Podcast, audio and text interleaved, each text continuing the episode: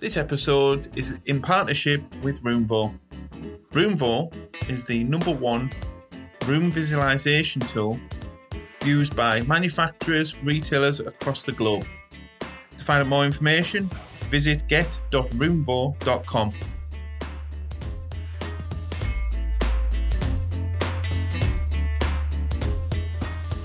Welcome to the U K Flooring Podcast. On this week's show, which if you're listening in February, this show has been recorded in February for a good reason. And what we're wanting to do is go through where has all the money gone. We get people come into our training centre here in Darlington uh, with you know, one man or one woman um, in a van, or people with multi-site shops. So anything from sort of sixty grand turnover to two point five million pound turnover, and there seems to be a not everyone, because quite a few people do have a handle on the money, but some other people get a load of turnover going through the books every month, and then get to the end of the year and speak to their accountant, and their accountant says, "Oh, this is how you've done," and in my opinion, that's a little bit too late. So with that in mind, the other co-host to the show, Missus C, is in the hizzle. In the hizzle. How are you doing, Missus C? I'm very well.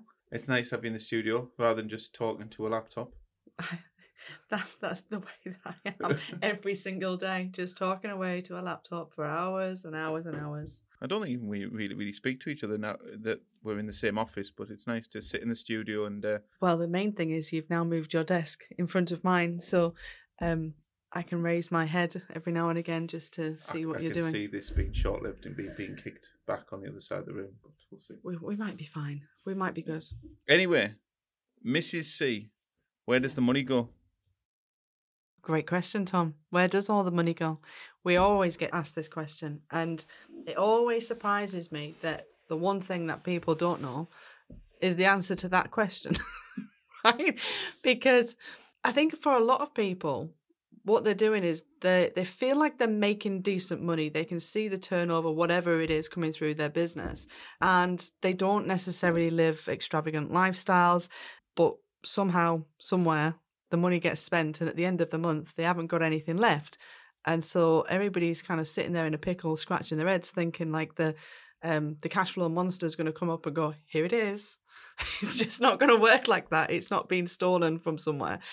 But I think the biggest thing that people don't do is really get a handle of that themselves and really examine where it's going, either from a per- on a personal basis to start off with when you've got owner-operators, and from a business perspective as well. The two are intrinsically linked, but you need to start there, basically.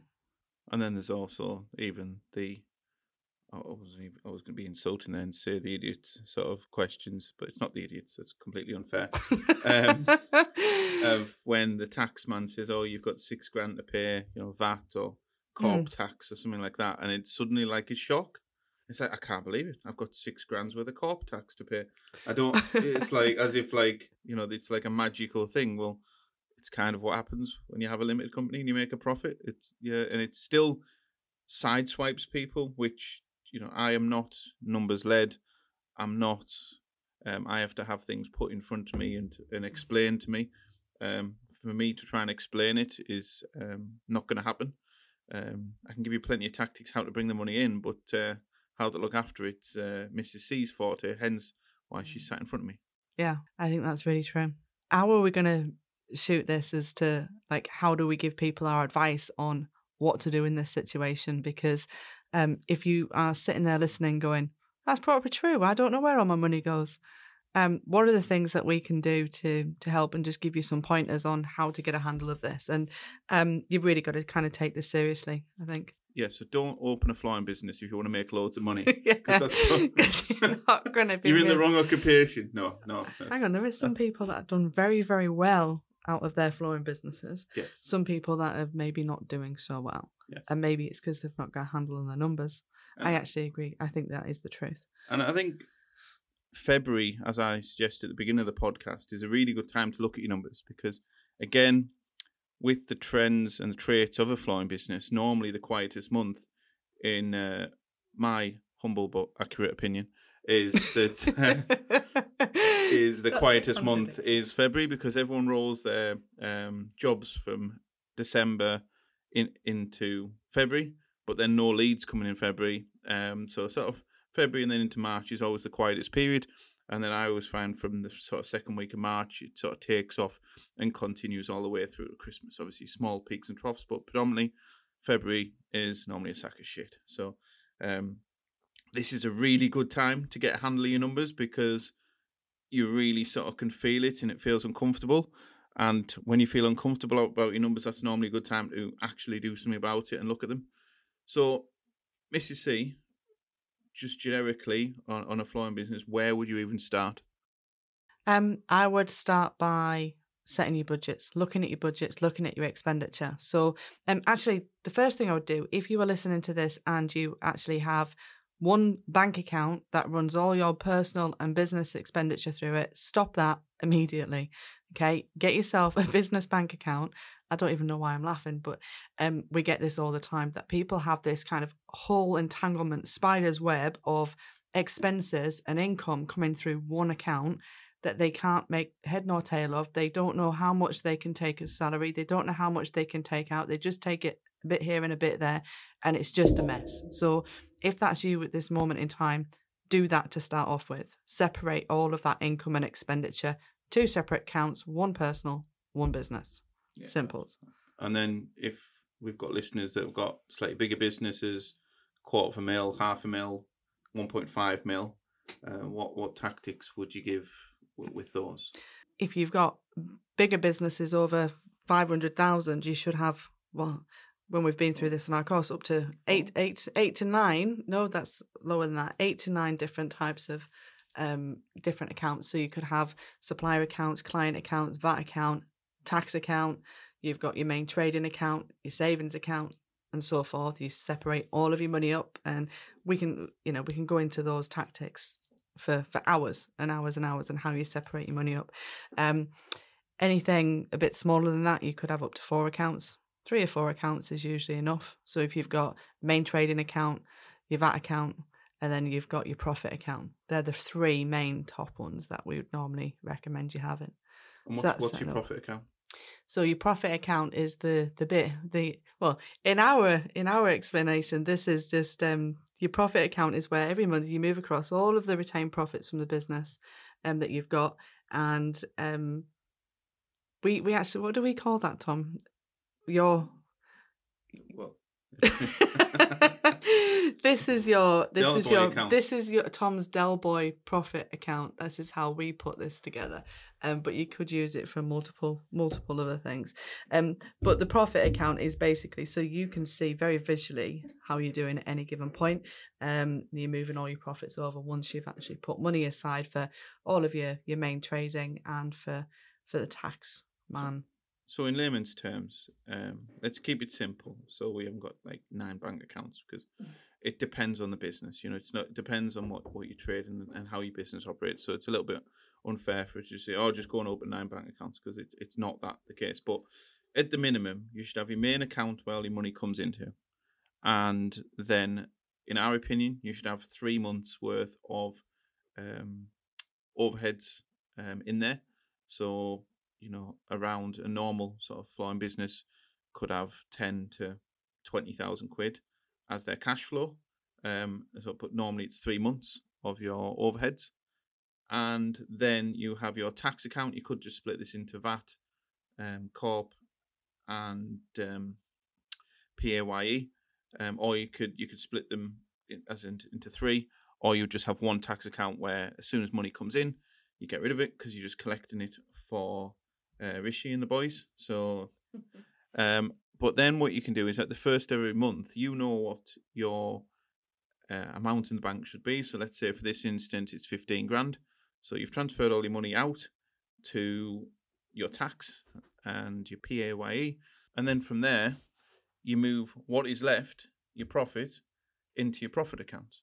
And that then gives you a clear vision of what's actually left for you to spend or not to spend, as opposed to getting huge deposits and thinking you actually won the lottery, or the opposite way around, being constantly in overdraft and not actually getting out. Is that yeah. a fair explanation yeah. for... Mm. I think that's probably a starting point, is getting you, your banking in order. Yeah. Start point. Number two would therefore be to create a budget. Okay. Um, most people won't even know what a budget is. I'm, I'm lost now. I'm I'm going. Yeah. I can deal with the bank accounts, but now... Uh, switching off. Switching, switching off. off now. Okay, so how this is normally put together is that you would have a household budget, which is your personal expenditure, what you're bringing into your household. Um, and as an owner-operator, as I said before, it's quite it's quite important you look at this as well, because this will give you an idea of what your desired income should be to sustain the lifestyle that you want or that you that you feel that you should be achieving. So that's the first bit. The second part of that is creating your business budget. So let's just start with the personal ones to start off with, because I think we can put that in really simple terms, that most people have the same kind of expenditure um, on a monthly basis. So um, you need to basically go onto your banking for the last three months and really analyse what you have been spending your money on, okay? You then need to be able to list it all. So you need to add all of your outgoings up. So you need to be looking at your household expenses, which would be things like your rent, your mortgage, your council tax, your water rates, all of those things that you have to pay for. Transport costs, so any personal fuel that you have, and you might have a personal car that you have to run, whatever that might be, or a bus pass or anything. Um, You've got living costs. A bus pass. A bus pass, yes. Many flooring no. um, shop owners or contractors no, that have a bus pass. You might have bus pass in your family. You might have it for for your kids. Your kids might have bus yeah, pass. Yeah, so. Don't take the piss. Right. Um, living costs are things like groceries um, and, and all of those kind of things. Holidays, one thing that people miss out on all what the time. yeah. Holiday budget. Because how many times do you get to, like, partway through the year and go, I need a holiday, and then you go, I ain't got any money to spend on a holiday. Well, it's because you've not included it in your budget, yeah. a realistic budget. Um, entertainment costs. I'm not talking about Babe Station and that kind of stuff. Where do you live? I'm talking about entertainment, like um, maybe going out for a meal on a Saturday night, or it might be taking the kids somewhere for a day out. It might be um, it might be Apple Music or whatever that might be. Um, you're then looking at recreational costs, so anything that you do, sports clubs, hobbies, um, insurances. That's another thing people forget about. Um, the other big expense is children. Yeah, so the cost of new uniform every year. Just milk is dry. And I know. Yeah, um, after school clubs, breakfast clubs. Um, The biggest one that we've got at the moment is um, the holiday clubs that you've got to you've got to fork out for. I mean, it's an extortionate amount of money. And then also personal savings and investments is personal savings and investments, putting the money to one side, and also the one thing people forget to budget for is paying back debt. Why do they forget that? I don't know. It's random. Well, you know, if you're paying two hundred fifty pounds a month off your Barclays card every month, that's an expense to the, it's an expense to the household. Just because it's not reducing the balance and you're just covering the interest doesn't mean to say it's still a cost that needs to be accounted for. Yeah. So we need to include the debt as well. So um, really look at all of those costs, analyse the hell out of those costs. And if you're not an analytical person, um, get, get somebody that is. Get someone else that is, okay? Um, the other good tip with this is that um, most high street banks now have, like, the facility on there to show you what you like spending categories. So it'll total up for you what you've spent on certain activities over the last three months. I know NatWest does, Santander does, H S B C does. Um, that's quite a really cool thing to do if you really don't want to do real analytical stuff on it. But that's probably the best way to start it. Once you've done that, you need to do it again a second time, because I guarantee that some of the things that you pick up on the second time are things that you forgot about the first time round. And another little tip that um, I don't even know who told us about it, but uh, the app Moneybox is quite good. It's similar to Plum and all the other investment things. And if you want the idiot's guide to invest in your savings, I, I find Moneybox great. They just take money out of your bank every week. Um, to a set amount, even do roundups or things like that, and then you log onto the app and you can invest it in whatever it is, the F T S E five hundred um, and the um, you know, you can invest it in Nike and Apple and Tesla and whatever you want, but it's just dead easy. Um, or you can just forget about it and then go on every quarter and just keep reinvesting and doing other bits. It's quite a good way of saving money, and it comes out easy, and they keep improving it. So it's, there is other apps out there, but if anyone is unsure how to save money using the stock exchange and stuff, you have a look at Moneybox app. It's, it's quite cool. Yeah. And a top tip when you've created your budgets is don't be surprised when you get to the bottom of it and go, oh, I should have an excess of seven hundred to one thousand pounds a month. Well, quite clearly you haven't if you've actually spent all your money and you're still questioning where it's all gone. So you have obviously missed stuff out. So go back over it again. Um, the third thing that you do alongside that budget is then cut out any unnecessary expenses, yeah. Right?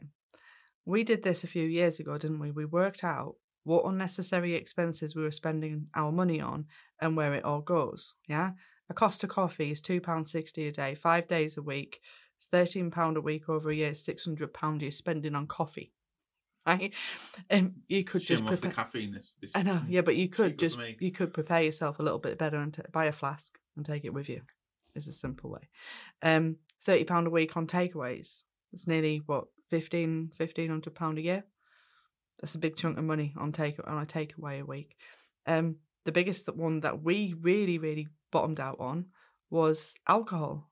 And we were really surprised how much we actually saved by quitting on the alcohol, the weekly alcohol. Yeah. I mean, even if you spent, you know, fifty pounds a week on it between two people in your household, um, you know, if you're on a, say, for example, forty grand a year salary, that's six percent of your salary every year. On the drink. Just on the drink. It's gone.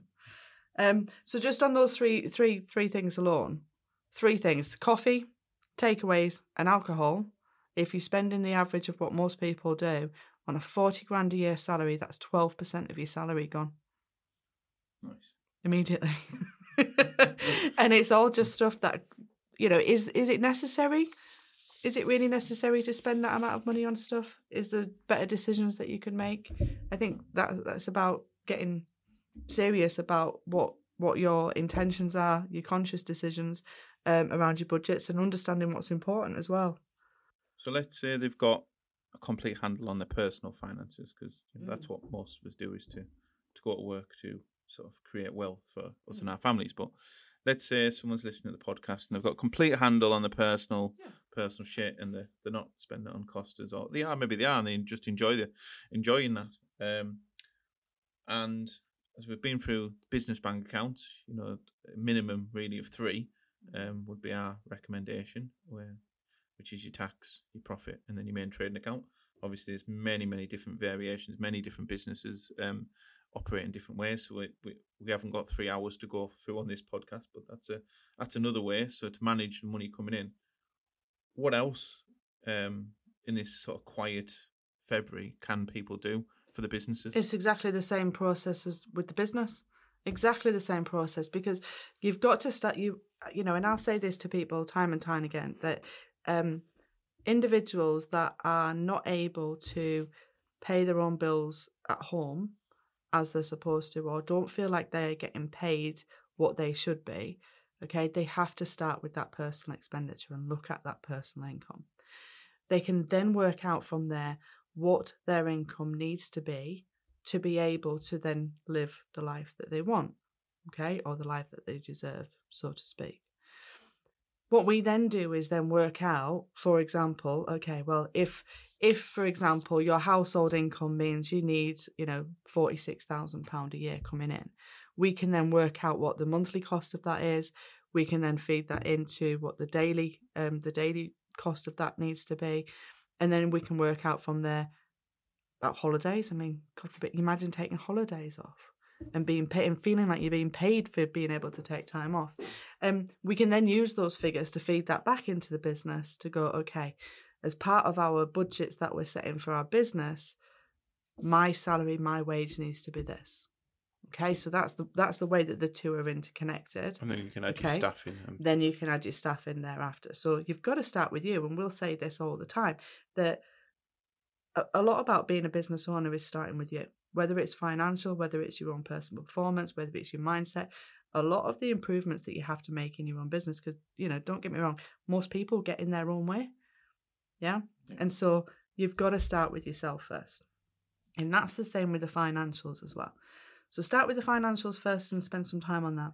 Then make the same, do the same thing with the business, okay? Look at what you're spending, really analyze what you're spending on all your fixed costs as a start off, okay? How much so you're paying for broadband? How much you're paying for broadband? Have you how, got two card yeah. terminals? Yeah. How much you're paying on your mobile phone? Yeah. Add them all up, because I'm I'm pretty sure yeah. if if you add everything up that goes out monthly, most people are like, oh, bloody hell, that's yeah. that's quite a bit. Uh, or I did it like six months ago and I, I didn't think it was that at all. Because mm. these costs change, you know, the average fuel and your bits and your bobs. And yeah. Um, the other thing that we absolutely love, um, doesn't matter the size of the business, is the the door bars. Um, or I don't charge for door bars. Or I don't charge for silicone. Or I don't, I just include that in the price. So where do you get that from then? Yeah. It's so, that, so that probably leads us on to the, the controversial subject of probably meter squared price. Um, so it's, you'll see some laughing and joking on social media and stuff about don't charge per square meter from, from me. Um, it's not, it's not about that it doesn't work, because it certainly does work for some businesses. It can be profitable, mm. et cetera. But the point is, so let's say you've worked out all your costs. You know how much the business costs to operate on a weekly, monthly, daily, whatever it is, basis. No matter how big the business is, you, you've got a good idea. And then you start pricing jobs at thirty-five pounds a metre or whatever it is. What relevance does that thirty-five quid a metre? Uh, no, this is, we're talking about labour stuff here, um, if anyone's wondering. Now, obviously, products are slightly different, but there's a labour, so a... to fit a wooden floor, or I'll do it at thirty-five quid. Or where have you got that from? Well, it's the going rate. Tony down the street charges thirty, so I can get thirty-five. Do they do recommended retail pricing for in, for installation services? What is what, what who's the R R P anyway? Yeah, who is the R R P man? The R R P man. The R R P man sets the R R Ps for everything, and there isn't such a person, is there? I don't know. I've no. not met him. There's no R R P man for installation pricing anyway. Definitely yeah. not. It's um no, I mean, I think that's, I've got a bit of a controversial view as well with manufacturers stipulating R R P or M R P or whatever, because they set, oh, we're going to upset some suppliers here, but they they they set a price, a sell a sale price for your product. I think that'll do. Well, how do they know that the shop owner's overheads doesn't cover that margin? So you might have one person with a small shop but with a premium display. You might have someone with a huge shop and a premium display. Display. There, there, there. uh, display. I can't even say it. Display. Display. Um, and they have to sell. Well, they don't have to, but they're recommended to sell at a price. Mm. And that makes no financial sense to me at all, because they've got different overheads. So if we're going to keep on the subject of Tony down the street, if Tony's got an overhead of ten grand a month, you know, to sort of break even, and someone else has got eighteen, but you're selling the same sort of products at the same margin and everything, it doesn't cover it. But that's right. Okay. So let's put this even in, in simpler terms, right? If you've got a, you know, a hundred square meter showroom, yeah, which, like you say, a premium display in, yeah. And then next door is a four and a half thousand square metre showroom with a premium display in. Both of those get set and told what their M R S P or R R P, I can't even say it now, R R P should be for those products. Yeah. Doesn't make sense, does it? Those those shop owners should have the ability to stipulate their own R R Ps. Yeah. Now, it goes a bit further as well, because... Um, having previously had a bricks and mortar showroom, you've then got the other issue of online. Yeah. Yeah. Which we could talk about all day. Yeah. Because it's a pr- price war yeah, at the bottom normally. It's compl- yeah, completely price war to the bottom. Will you match it to the internet price? No, no I bloody won't. Door shut. Bang. Go back. yeah. No, so so that's so meter squared price is quite good for a benchmark, and you know, if there is an industry sort of sanding is thirty-five or, or, or whatever it may be, sometimes good to benchmark it off, but it, you know, so you can get an idea or give sort of questions to,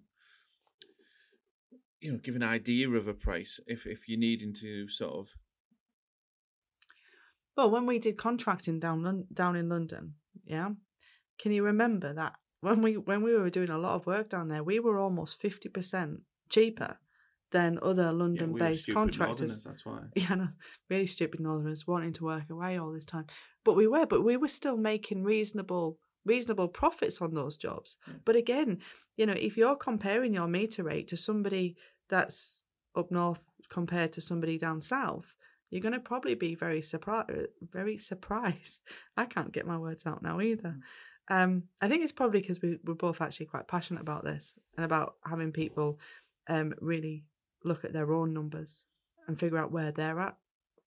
So that's why the, the system that... I was going to say we've created that. We haven't created it at all. It's a system that we use that works every time. And so it's your overhead costs, sort of fixed and variable. And then you really sort of analyse, yes, we'd all love to make sort of two hundred, three hundred, five hundred grand net a year. That would be wonderful. But actually look at what your business, the business size and, you, and your guys can turn out and then add your desired profit to that. Which then from there you can work out what margin you need to put on products. You work out what labour price you need if before of uh, an installation van moves from the premises, uh, rather than just sort of thinking, well, I just charge thirty quid. I've always cha- well, I charged twenty five years ago, and then I did twenty five, and then I've done thirty. But there's just no structure behind the metre squared rate. No. So it's and like you know we all know that on some metre squared rate we get a lovely open room and we make loads of money.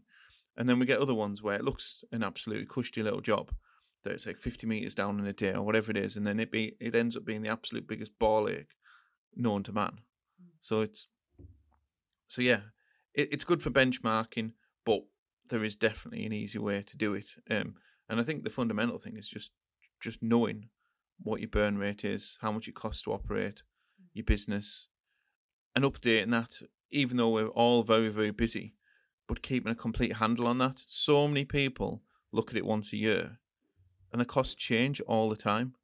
It just makes no sense. Not well, that's it. And as part of putting together those budgets, you have to look at all of your pricing.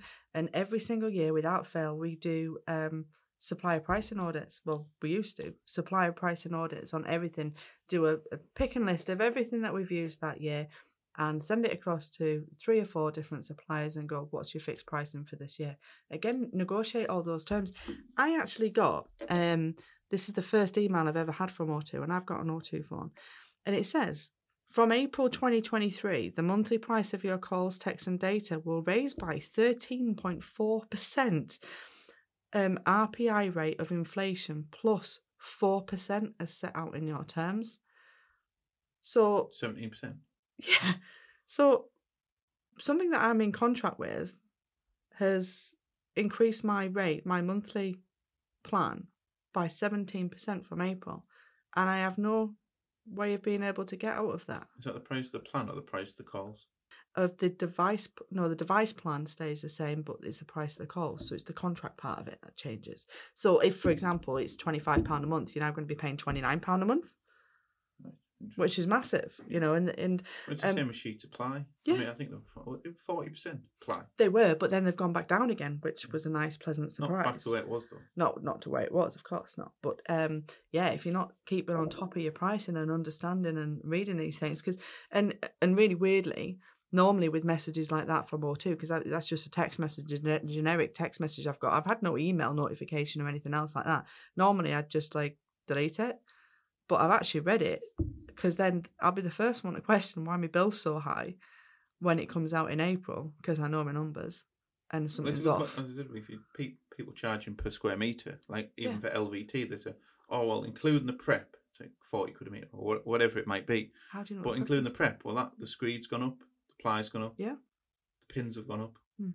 and well, have you put that square metre rate up? And it's like, and suddenly, and when you're getting paid at the end of the job, you might be getting two grand, three grand, four grand, which is, you know, a decent chunk of money. If it, you know, certainly if you've done it in a few days, but they seem big chunks of money. But then you still end up with no money at the end of end of the job. You, and and that's where we, the, we'd love to be able to give you like this, like amazing, like this is where the money goes, but it's, it's on you. you. It's because you haven't got a handle. Yeah, it's on you, and that's that's what it's about. It's on you to find out where your money is going. Nobody else can tell you where your money's going, or where it's being spent, or where you need to make informed decisions about how you're spending your money. Um, you know, if you're spending, you know, twenty grand a year on holidays, well, why not start thinking, okay, I'm going to start spending ten on. Could you get a family holiday for ten now? Maybe not. Um. But yeah, you really, really need to get a handle on it. You've got to work out what's really important to you. Um, you've got to figure out what the um, what the priorities for, for you are. If you're sitting there going, I've got so much debt, well, the priority for you has to be about getting that debt repaid. And you've got to find the leverage as well. So I think there's all of those things. And do you know what I'm also going to be really controversial about as well? Just touching on that, um, the number of people at the moment that are going, oh, this is the, the worst time we've had in years and we're really struggling financially, we can't get things in. I think controversially what's happened is everybody, this this industry has had a bit of a boom in the last few years, and we've been so busy not being able to keep up with the pace of demand. Pricing has gone up, the demand for services has also um, matched that, and we've had really extensive lead times. So we've had, you know, people that are doing three to four month lead times on work and projects. And because they've been that busy, what they've done is they've stopped advertising their services, and they've actually stopped caring about those new inquiries that are coming through. And now when the taps have turned off, it's come back to bite them in the ass. So yeah, that's my controversial feedback on that. So on a more positive note, obviously we've quite a few high level, um, by high level to us means they're on our highest tier package. So they tend to be businesses operating over six hundred grand, um, probably up to sort of two point five mil, I would say. What have you seen those guys do um, to get their act together? Because normally the high level clients we we we have here at Cockerill and Co, um, after that sort of figure of like six, seven hundred grand, they've normally got a handle on the numbers. So what else have you seen, Sarah, that, that has sort of been a bit of a game changer so far in the last six months? We um absolutely categorically renegotiating terms and on things like telephone contracts. So um like for example, um you know, people that have been in these lengthy, long contracts that are three, five years down the line with B T, and they've just not, those those um those contracts have expired, and they've never renegotiated on the terms, and they could actually be, they could have switched to an alternative supplier, come back with a cheaper product. Um, they're some of the biggest things. Cutting down on subscriptions, creating um, um, all of those things. Really looking at analysing it, because I think it's a time thing, isn't it? With with people that are turning over those kind of those kind of sums, the money is just rolling in all the time. You never have time to just sit back and go, okay, what is this actually costing me? That's been some of the biggest changes I've seen. Well, I think the best one for me was my, my tactic was if you have mm. a profit account with money in it, rather than when the sales rep comes in and goes, hey, do you fancy a pallet of this? Or there's this stuff that's cheap, and then you put it on your shop floor, and it's, and then you start selling it out cheap, and then you're left with six boxes, and it wasn't actually that cheap in the first place. What about creating a profit account that's definitely your money, et cetera, but it really needs to sit there for a bit longer than a month or whatever. But then buy your consumables that are definitely going to go down with your excess profit. So don't take that out of your main trading account. Take it out of the profit account. So take a sheet, um, take a sheet. Take a pallet of ply, take a pallet of glue, take a bulk of lacquer, uh, roll stock, carpets, whatever is actually going to move quick, and definitely use your profit to then turn that into more profit. Um, we've had a cus- couple of customers do that. It just completely transformed the business, rather than thinking, oh, I've got ten, twenty grand in my trading account. What, what the, what's the... What what what's it going to harm if I just take a you know a pallet of this and a pallet of that and hope it might sell? Because most of these ones that hope you sell, yes, you do make better margin on them and stuff, but most of the time, unless it's constant stock, you're going to be left with eight boxes, and then you end up giving the eight boxes away to Missus Jones and say, oh, you can have this at cost because I want it off my shop. Or you put it on Facebook Marketplace. Oh, you do the beautiful thing of just chucking it in the bin because it's a right load of shit and somebody and they've changed the spec of it altogether and you can't actually get any more of it. Yeah. So you might as well have just burnt your money. Well, it's, yeah, I think that's another way of buying stock. I mean, a little bit more strategic with it than yeah. actually sort of just making up as you as you go along. Yeah. I think that's the, it's very lonely when you've got, when you're running a shop or running a fitting business or any type of flooring, it doesn't matter, any type of flooring business, you tend to only speak to your customers and your, your colleagues, and you don't actually have anyone mm-hmm. to speak to. And that's, that's one thing I think that's a benefit of working with us is in our sort of network, we've got other people with similar size operations and they can speak to each other. Yeah. Um, sometimes they don't even want to speak to us. They want to speak to each other. Yeah. Um, Which is nice. Yeah. Which is nice. But I think, I think if we'd have, you know, if we'd have implemented all of this stuff years ago and really had a good handle on it, instead of just picking a number out of the sky and going, okay, we want X amount of turnover this year and what are the tactics to get there? Um, I think if we'd have had a proper handle on this, we could have probably been in a better, much better position now. And that's obviously the driving force behind why we do what we do anyway. Yeah. Yeah. And so um, we do hope that this podcast has been um, useful and you've managed to get something from it. And I think I'm going to chuck one more thing that Go you didn't on. even know I was going to chuck in. What I think we'd like to do, because I actually really enjoy it, and I think it would benefit the flooring industry and but will benefit anyone. If you are really shit at your numbers or really sort of don't even know where to start, what I'd like to do is for only for the listeners of the podcast, you can come up to Costa del Darlington, which if anyone doesn't know where Darlington is, we're about thirty-five miles south of Newcastle, and come and spend two or three hours with us here at the training centre, and we will mastermind out what is or what isn't going wrong. Or Are even, you offering our time up here? I am. I'm a busy lady. I know. But um, we're going to cap it to ten companies, um, completely free of charge, uh, which is bananas, because we would normally charge in in around six hundred quid for a consult of, of this type. But I think with it being February, and we'll cut this off if anyone's listening, um, in the future of this, we'll cut this off to the end of May. So if anyone listens after the end of the May, this offer doesn't count. So, and the way we do these free sessions is you would pay one hundred pounds uh, as a deposit.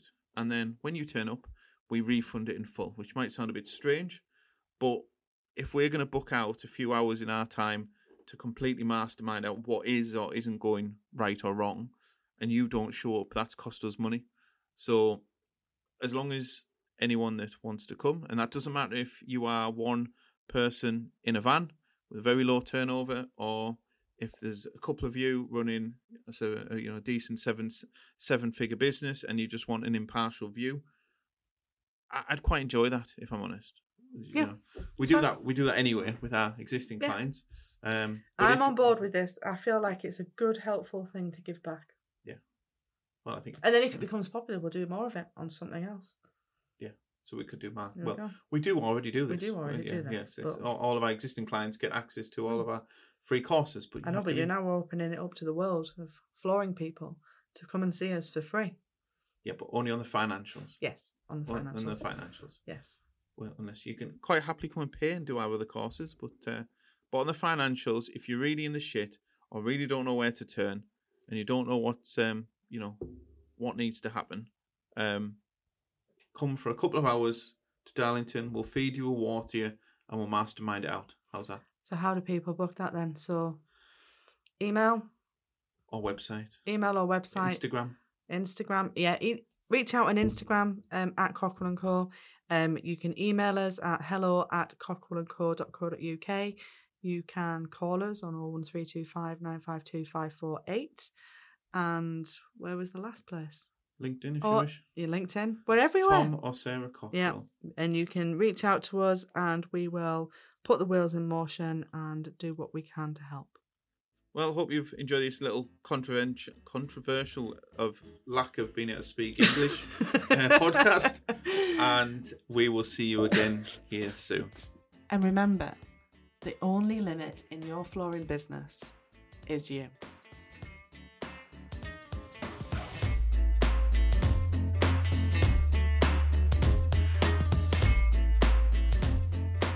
If you'd like to find out more information about what we do, you can visit our website at cockeril and co dot co dot uk. That's cockeril and co dot co dot uk. We also have an Instagram account, which is Cockerill and Co, and also we are on Facebook. Once again, don't forget to subscribe to this podcast, and we look forward to seeing you here again soon.